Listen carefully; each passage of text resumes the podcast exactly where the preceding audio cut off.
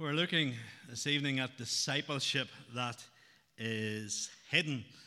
And if you remember, uh, we were looking at a previous talk, maybe last Wednesday, discipleship that is visible or discipleship let it show. And Bonhoeffer says this we are confronted with a, a paradox. Our activity must be visible, but never done for the sake of making it visible.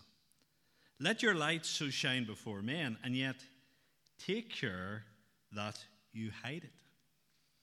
Think back in chapter 5, where Jesus says, Let your light shine before men.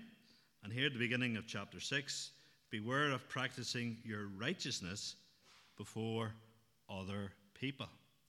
And so there's a challenge in getting to the heart of what, how we marry those two together. So we're going to look first of all at the hidden righteousness here in verses 1 to 4. And Bonhoeffer says that which is visible must also be hidden. The awareness of which Jesus insists is intended to prevent us from reflecting on our extraordinary position. We have to take heed that we do not take heed of our own righteousness, otherwise, the extraordinary which we achieve will not be that which comes from following Christ but that which springs from our own will and desire. Now, remember what he has said that being a Christian, we, we're following an extraordinary Savior, and the way we live should be extraordinary. It shouldn't be the common thing. If someone challenges you to go one mile, you go two miles. Someone hits you in the cheek, you turn the other cheek. That is not normal. And we are not to be normal, we're to go the extra mile. We are to be extraordinary. But he says the problem here is if we focus on ourselves and focus on what we do, focus on how we're extraordinary, focus on how we're better than others, he says in reality, that hasn't come from Jesus if we're focusing on self. It springs from our own will. And so when he talks about hiding, hiding what we do, it's not just hiding it in a sense of just not dropping in every good deed we, did, we do for others to hear it. It's even hiding it from ourselves. A number of years ago, uh, Sheriff and I did a sponsored walk for leukemia and lymphoma. And I remember doing that, and at that time, I remember reading an article about somebody, I think it was in England, and this man who had got addicted to fundraising, uh, fundraising for charities. He got so addicted, he, even lost his job. He even sold so much, his marriage broke up because of it. He just got absolutely addicted to this fundraising. And I thought it was crazy, but then when funny when you did we did that walk, I could understand. When you do something that is good, you feel good about yourself. And that man, he was doing these good deeds. I'm sure people praised him for good deeds. He got addicted to it. And this is exactly what Bonhoeffer is saying, is when we're doing our good deeds, we get caught up in ourselves. We focus on ourselves. He says that is not right. And when we're doing things just to make ourselves feel better about ourselves, he says this isn't coming from the life of Christ. He goes on and says this here, another quote From whom are we to hide the visibility of our discipleship? We're to hide it from ourselves. Our task is simply to keep on following, looking only to our leader who goes on before, taking no notice of ourselves or of what we are doing. We must be unaware of our own righteousness and see it only insofar as we look unto Jesus then it will seem not extraordinary, but quite ordinary and natural. If you know people who are exceptional people, but also very humble people, uh, one of the things about them is uh, it just, it's not just that they have a, don't have a very high opinion of themselves, is they don't really have much opinion of themselves at all. And that's what he's saying there is we need to be doing these things and not focusing on ourselves. What we should be focusing on is our leader, focusing on Christ and just following him. not reflecting on ourselves in the sense of, I'm a great fellow, I'm a great girl in doing what Jesus calls me to do. He goes on and says this Genuine love is always self forgetful in the true sense of the word. But if we're to have it, our old man must die with all his virtues and qualities. And this can only be done where the disciple forgets self and clings solely to Christ. When Jesus said, Let not thy left hand know what thy right hand doeth, he was sounding the death knell of the old man. And so he says, Here's the real problem. This sense of being caught up in Christ and not focusing on self, it goes against the old nature. Now remember, our big problem is not primarily the sins that we do, it is sin within. It's that nature of sin that we're born with. Now, when we trust in Christ, we're born again, the new nature comes, but there's still the battle of that old man. And so, what he is saying the problem is, it's that old man. That old man always wants the glory and the honor. We always talk about sin. The center of sin is the letter I. Sin focuses on self. And so, what he's saying, we have to seek to kill that old man. We're to not to focus on self. And one of the ways we, we know we're focusing on self too much is, eh, is if we feel proud of ourselves, thinking we're great for what we do, or we feel sorry for ourselves because others aren't saying we're as great as we think we are. And so it's just getting that focus of self. And the key to this, as he says there, is clinging solely to Christ. The Christ just dominates us. He quotes Paul where he says, I live, yet no longer I, but Christ lives in me. It's Christ. It's all about Christ. And a disciple is someone who is all about Christ and loses a sense of themselves. So he talks about this hidden righteousness. It's not just about not dropping it there. I, I know a, a friend of mine who's involved in Christian work, and he always has to tell you what he's doing. And I think possibly it's a lack of insecurity. He also has to justify himself. But what he's talking about here is just losing a sense of self and realize we focus on Jesus. So that's the first thing the hidden righteousness. And then, secondly, the hiddenness of prayer, verses 5 to 15.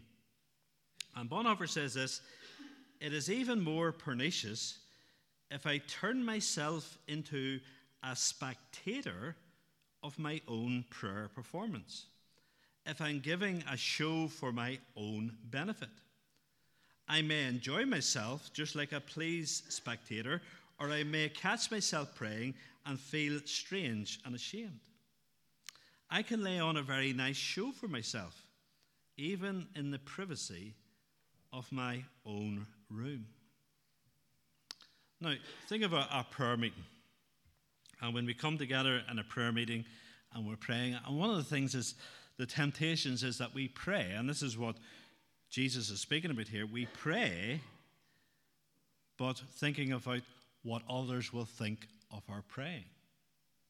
And really, it's crucial when you come to pray in a prayer meeting, you don't totally forget about who's there.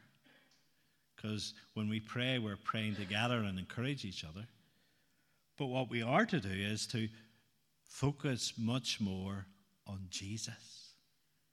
And when we focus on Jesus, on the Lord, on God who we're praying to, then our praying will be fine our praying will be okay.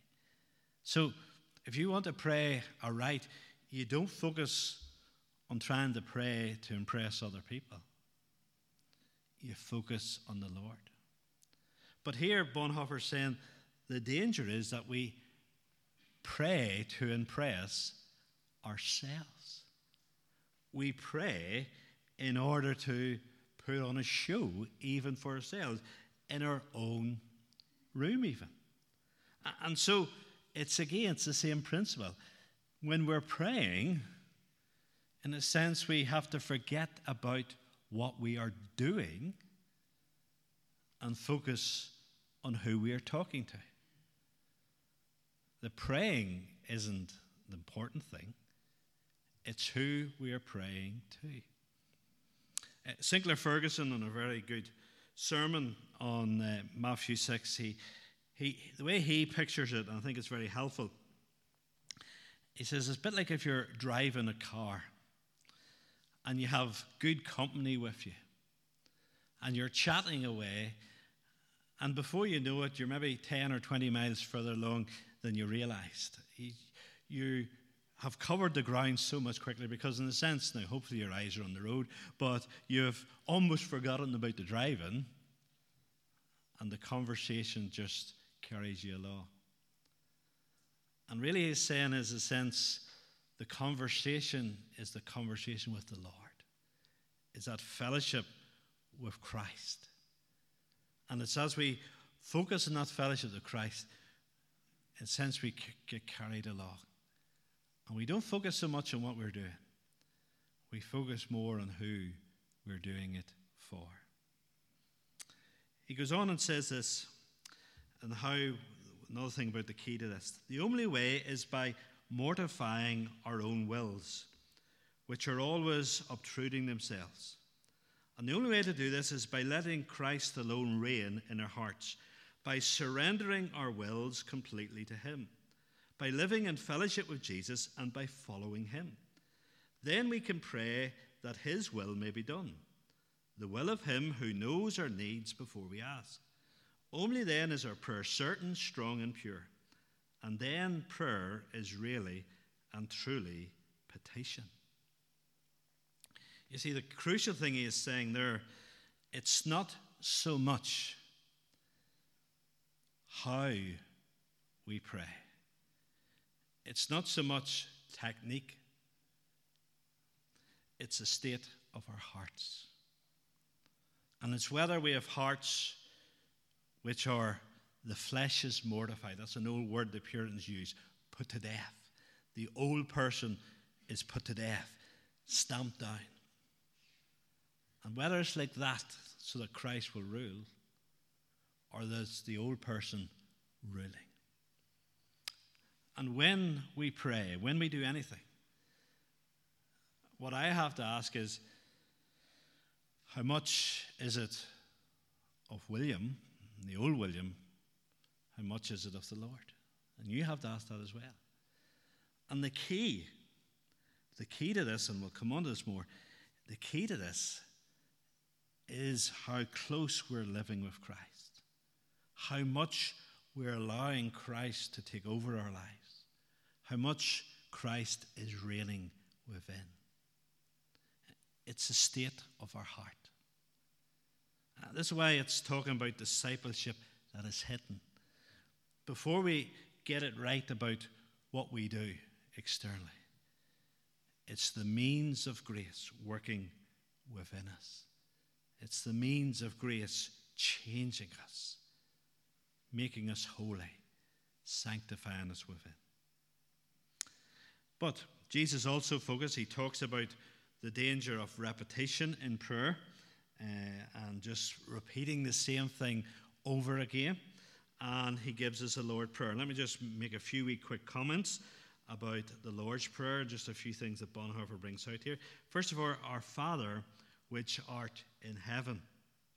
He just says they call upon a Father who already knows his children's needs. And he says elsewhere, the sense of pretense, the sense of putting on a performance, will disappear the more we have that sense of being a child coming to the Father.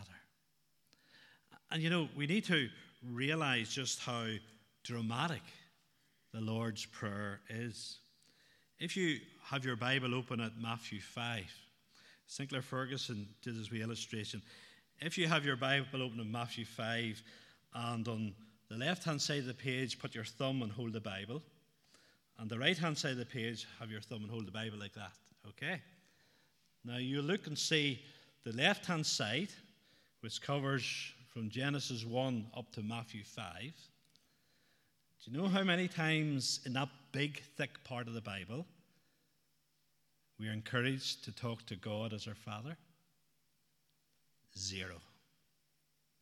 And in this thinner part from Matthew 6 to the end of Revelation, 18 times we are encouraged to talk to God as our Father. Zero, 18. What's the difference? Jesus. Jesus is the one who comes so we can know God as our Father. In many ways, for the people in the Old Testament, God was glorious, God was majestic, God was loving, God was compassionate, God was righteous, but he wasn't known as our Father. Jesus comes and says, Our Father, my Father, your Father. Let's go on the Lord's Prayer. A few other points. Hallowed be thy name. Uh, tremendous quote here from Bonhoeffer. He says, In this name, the whole content of the gospel is embraced. May God protect his holy gospel from being obscured and profaned by false doctrine and unholiness of living. And may he ever make known his holy name to the disciples in Jesus, in Jesus Christ. May he enable all preachers to proclaim the pure gospel of saving grace, defend us against the tempters and convert the enemies of his name.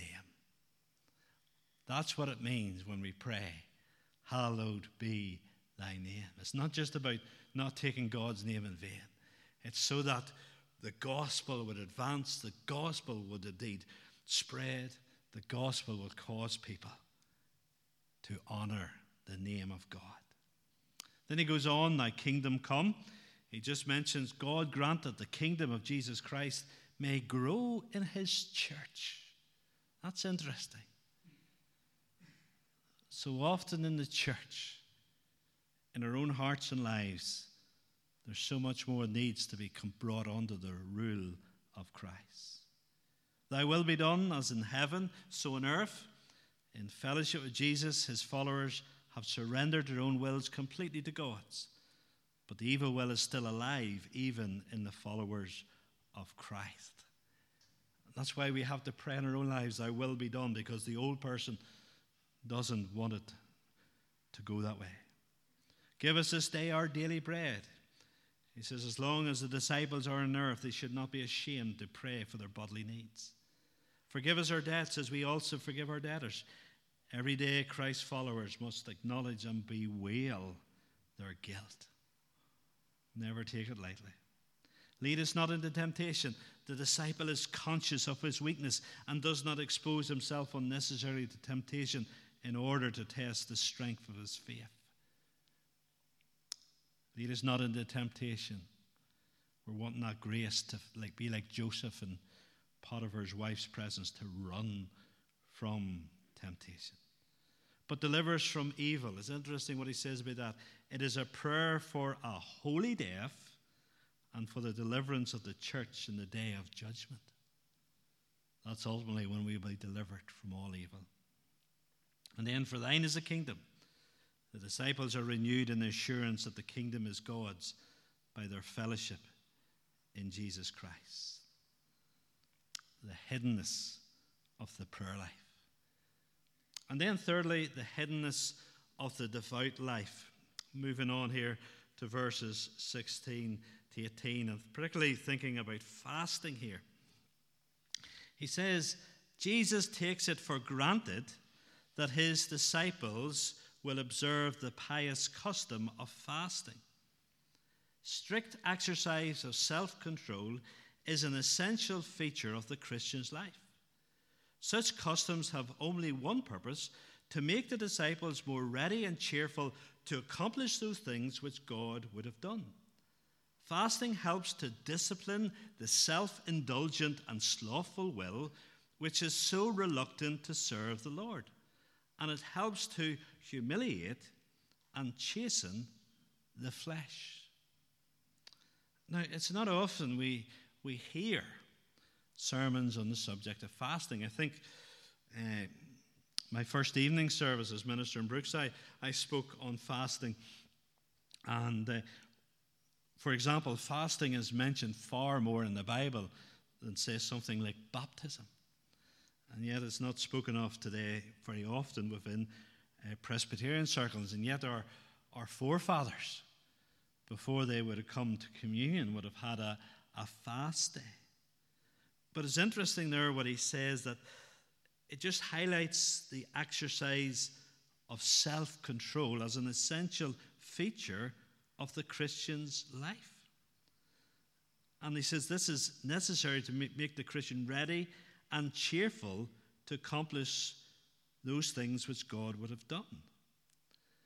And it's this self discipline, it fights against self indulgence and the slothful will, which is reluctant to serve the Lord. Uh, there's something about when we want to do the Lord's will, there's something about our, our bodies which are still affected by sin, which just works against it. And he says one of the ways to chasten our bodies, one of the ways to help combat that, is the practice of fasting. And he uses to speak about a, the wider subject of asceticism.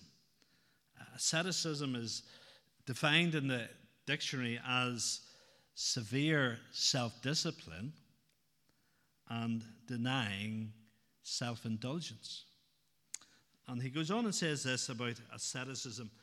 He says, if there is no element of asceticism in our lives, if we give free rein to the desires of the flesh, we shall find it hard to train for the service of Christ. When the flesh is satisfied, it is hard to pray with cheerfulness or to devote oneself to a life of service which calls for much self renunciation. I can't remember which Olympian it was, but I remember a number of years ago, I think it was the time of the London Olympics, and uh, some of the British athletes who won a, a, gold medal, and they said, What are you, going to do now? And the, the reply was, I'm going to have a burger. Uh, they hadn't had a beef burger for several years because they were in such strict diet. They didn't want anything to come in to their bodies, which indeed would work against their goal of winning that gold medal. Now, what Bonhoeffer's saying, if we are serious about being disciples of Jesus. We need that self discipline. Now, asceticism, there are dangers with it. Now, I don't think there are too many within the Christian church here today are in danger of going too far on it. It's too much the other way. But if we are going to be faithful disciples of Jesus, we need this self discipline. We need to say no to certain things certain things which will inflame the flesh and worldly desires in order to give room for us to grow in the things of God. Bonhoeffer goes on and says this. He says, We have to practice the strictest daily discipline. Only so can the flesh learn the painful lesson that it has no rights of its own. The flesh resists this daily humiliation. We claim liberty from all legal compulsion, from self martyrdom and mortification. We thus excuse our self indulgence and our regularity in prayer. But the contrast between our behavior and the word of Jesus is all too painful, to all too painfully evident. So he's saying there, we claim liberty from legal compulsion. We don't want to be seen as legalists, and we excuse ourselves not being self disciplined because that's legalism. And Bonhoeffer says, You have a problem.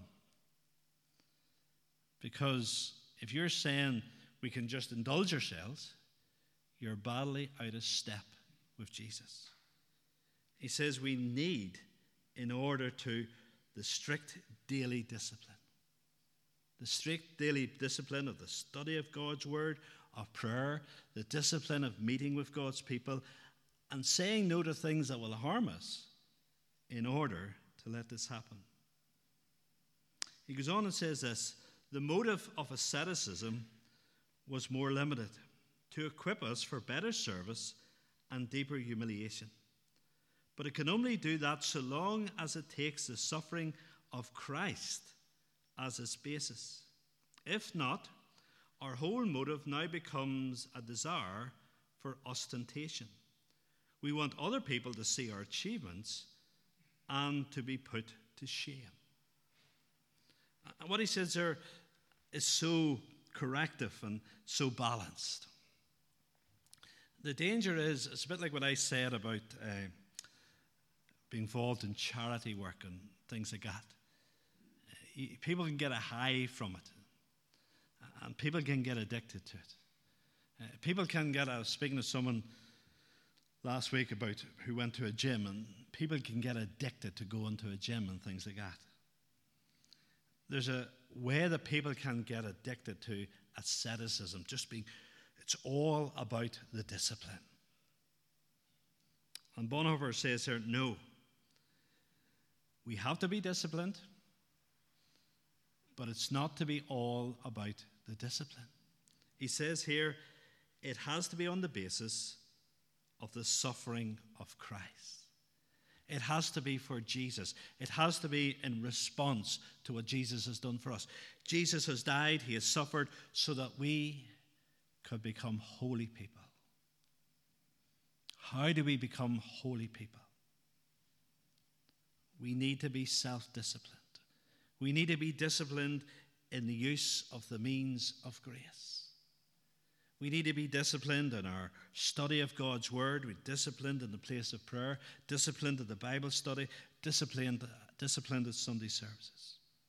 Now, think of what we were thinking about there earlier. Think of what we have looked at about the hidden life, about the not being focused on our good deeds, not being focused on self. Even as we pray, not being caught up in ourselves, but being caught up with Jesus. Now, how does that happen in reality? How do we be caught up with Jesus? How does Jesus consume our minds, our thoughts, our hearts? How does that happen? It doesn't just happen, it happens through a life of discipline. It happens through a life where we say no to things which would hinder it. And things that could hinder it are not necessarily things that are bad in themselves, but things that can become too important in our lives. So we have to say no to things and then devote ourselves to those things which will help us to grow. Prayer, the study of God's Word, reading a good Christian book, listening to gospel praise instead of listening to some radio program, mixing with God's people, being involved in outreach, being involved in Christian charity. That happens. Christ becomes more and more in us, but it's through discipline. And you know, it's one of the big weaknesses of the modern church. Uh, there's a there's a talk uh, about the modern society, the snowflake generation people talk about, and certainly for generations which haven't suffered or gone through difficult days as other generations, there's sort of a sense they haven't much backbone. I think we live in very comfortable days. Uh, we live in days by and large where things have been comfortable. And so often within the Christian church, there's no focus on self discipline. Things like midweek, going to Bible study, the prayer meeting, they're seen as optional if you're not too busy. There's a complacency in this. If we want to be people, if we want to be a church which is more and more about Jesus, these things are not to be optional. These are things that are to be so serious about because it will not happen otherwise. And that leads us to our final part, which is the simplicity of the carefree life. From verse 19 on, where he speaks about do not lay up treasures for yourselves and, and not worrying. Bonhoeffer says the life of discipleship can only be maintained so long as nothing is allowed to become between Christ and ourselves. What are we really devoted to, he asks. That is the question. And we all need to think at times what comes between Christ and me? What are the things in my life which would hold me back privately from reading the Bible and praying? What are the things that I would more easily do than that? What are the things that would hold me back from coming to the midweek, to the prayer meeting, from coming to morning and evening service? What are the things that hope would hold me back? What are we really devoted to? He goes on and says this, and the danger of this the heart is dark when it clings to earthly goods, for then, however urgently Jesus may call us, his call fails to find access to our hearts. Our hearts are closed, for they have already been given to another. As the light cannot penetrate the body when the eye is evil, so the word of Jesus cannot penetrate the disciples' heart so long as it's closed against it. Jesus put it very clear you cannot serve two masters. And if the things of this world, if material things, we have sold ourselves to them, then the voice of Jesus doesn't penetrate. And so you cannot be serious about discipleship if you have too big a grip on the things of the world. Now he goes on says this about earthly goods. He says, Earthly goods are given to be used, not to be collected. He uses the example of the children of Israel in the wilderness. He says how they were given manna every day they had no need to worry about food and drink. Indeed, if they kept any of the manna over until the next day, it went bad. In the same way, the disciple must receive his portion from God every day. If he stores it up as a permanent possession, he spoils not only the gift, but himself as well.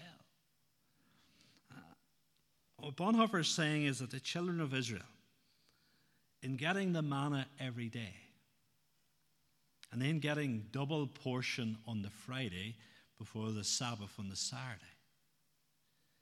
They were being trained to trust in God to give them their daily bread.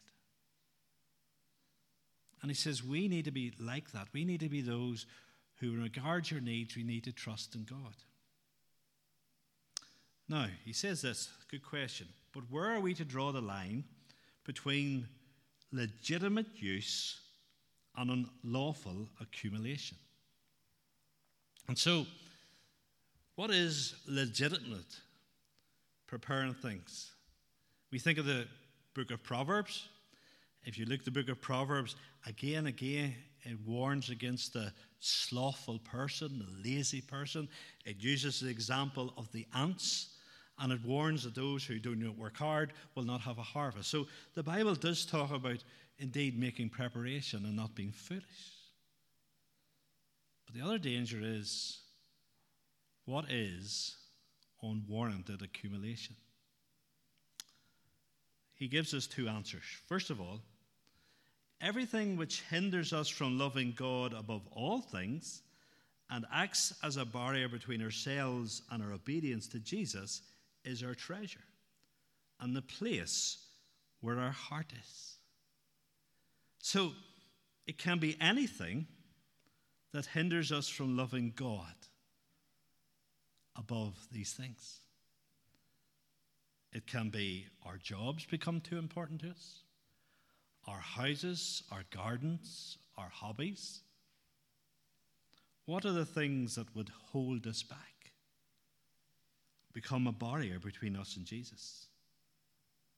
And then he goes on and says this, secondly, The way to misuse our possessions is to use them as an insurance against the morrow. In other words, what he's asking is where really is our trust?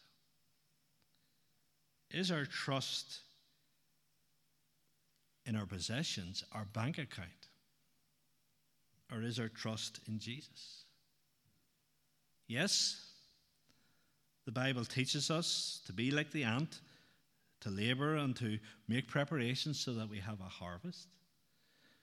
But there's a very fine line between making good preparation to then going across the line that our faith is not in Jesus or the Lord, but is in our possessions. If we make preparation for tomorrow, we need to do it, but realizing that tomorrow is dependent totally on the Lord. It's a sense of where our mindset is. Where do we turn to when problems arise? Are we really trusting the Lord? Now, you know Bonhoeffer's way that there's a danger that we can try and talk our way around the challenging words of Jesus. If you were to lose your home, if you were to lose your job, if you were to lose everything that's in your bank account, has your world totally fallen apart? If you still have Jesus? I think that's a good question, What are you really trusting in? Because the danger is if you're trusting in your bank account, your job, your possessions, if you subtly have come to trust in these things, those things can become more important than Jesus. When I'm speaking to couples who are getting married, I speak about the pattern of marriage and the pattern of leaving parents. And Al Martin, who is an American Reformed Baptist, and a talk that he's done on marriage, he speaks of four ways that indeed married couples should leave their parents. Uh, they should leave them authoritatively, they're not under their rule anymore. They should leave them emotionally, in the sense that Maybe before marriage, the bride's closest relationship was with her mother, now, or her father. Now it may come, it has to be with her husband. So leaving authoritatively, leaving emotionally, leaving financially. And the danger, he says, if you don't leave financially, where you become dependent on your parents financially, the emotive part gets blurred. The authority parts become blurred. And sort of the influence of the parents within your life and your marriage can be sneaking in there again when you are a new family. And so he says one of the best ways to do this is to leave them geographically. But you see the point? If you are dependent on the world, your bank account, your house, your job. Emotionally, that can become more important or will be more important than Jesus. So he's not saying to us here, give up your job necessarily. Sometimes he does. He's not saying, sell your house or give up all the money in your bank account. Sometimes he does. What he's saying is you need to have a loose grip to these things and realize that these things are there for you to help you serve the Lord, but must never be more important than Jesus. He says this, this quote here. He says, either, what he's talking about, Jesus here, either it is an intolerable law which men will reject with indignation or it is the unique proclamation of the gospel of the glorious liberty of the children of God, who have a Father in heaven, a Father who has given his beloved Son. So either we'll see what he says about not loving the things of this world and not loving money, but seeking first the kingdom. Either we see it as an intolerable command and law.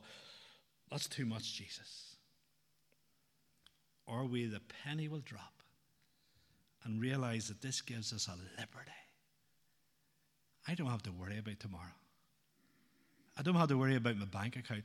I don't have to worry about my job, although when I'm there, I need to do it diligently for the honor of Christ.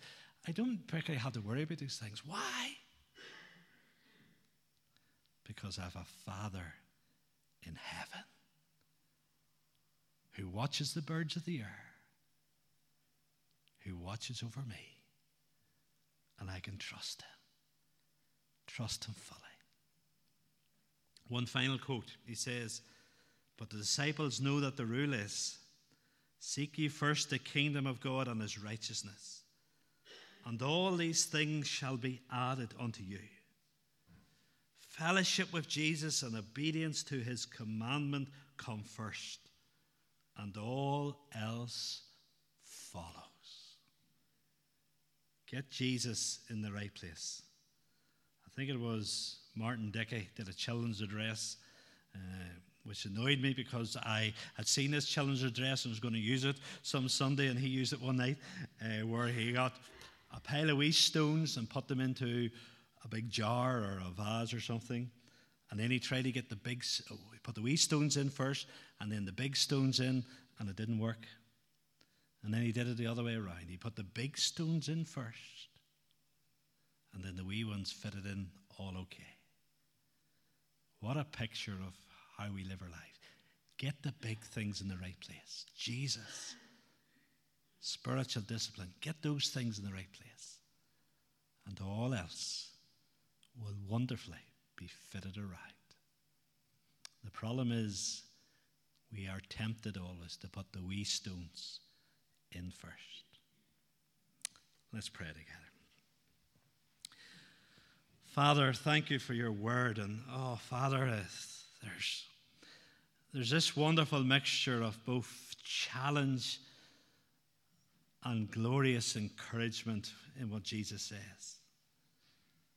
And Lord, just may this truth just penetrate into our hearts, penetrate into our thinking, and change our thinking according to your will, according to your truth.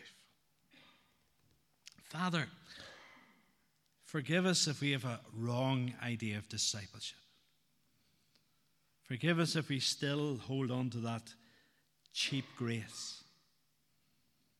This idea that we can profess faith and basically live as we please.